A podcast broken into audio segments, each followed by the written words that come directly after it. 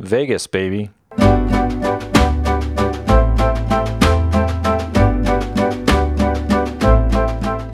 I found out last week that I'm going to Vegas for a work trip.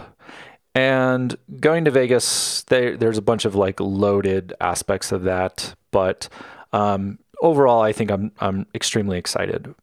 The this is the first time that this this event has happened in uh, since the pandemic started, so since 2019. So I get to see a lot of my friends from around the world, um, friends that I haven't seen in in literally years. So we get to sit and talk shop and you know talk about my my my number one favorite hobby, which is my job. Um, and that's actually kind of maybe what is part of the problem is that, or problem, it is subjective, but you know, you can have too much of a good thing. You can have too much sugar and, you know, you have 50 cookies. That's going to be bad for you. When I work too much, um, that is bad for me.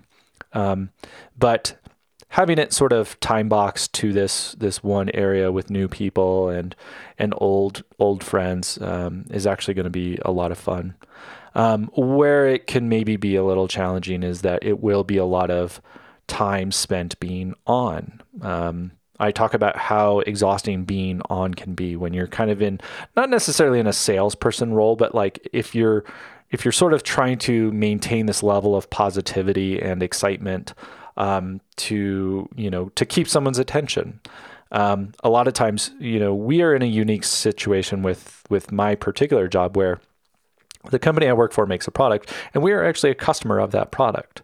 So then, a, a, lot of times, our sort of sibling or our neighbors of sorts throughout, you know, our industry says, "Well, how do you use your own product?" And so they want to know, and then they also want to tell us like, "Here's everything you're doing wrong," and it's like, well, we're it's not actually us. We're kind of in the same boat, but you you try to represent the the company in the best light possible, even if you know that there are particular challenges.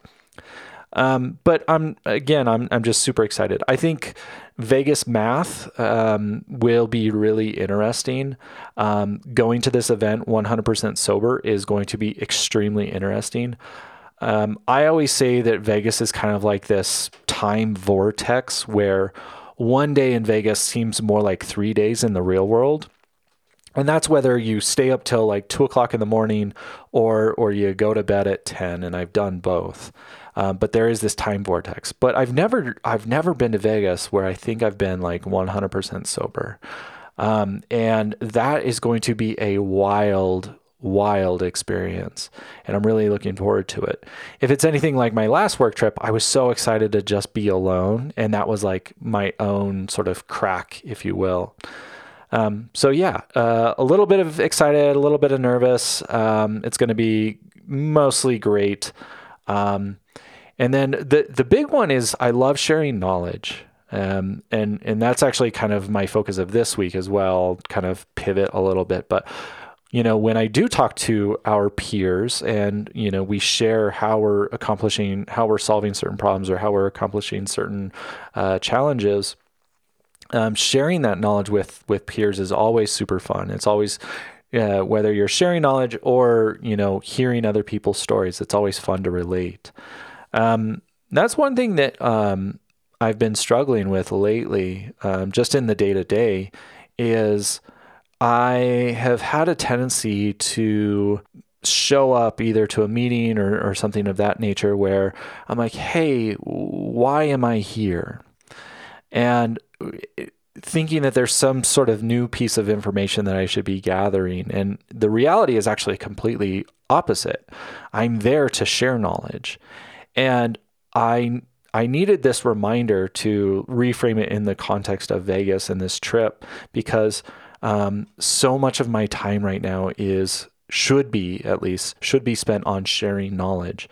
Um, we have a significant knowledge gap in my group right now, and I am, for better or worse, in a situation where I need to be spending at least 80% of my time sharing knowledge instead of just being in receiving mode. And that can be that that can make me feel uncomfortable at times, and that's fine. But um, yeah, that's basically the the theme of today, and the theme of the week is uh, knowledge sharing and doing it with positivity, um, without without burning out. Um, and maintaining those healthy boundaries. So, with that, I will let you go and I hope you have a wonderful week. Thanks again. Bye.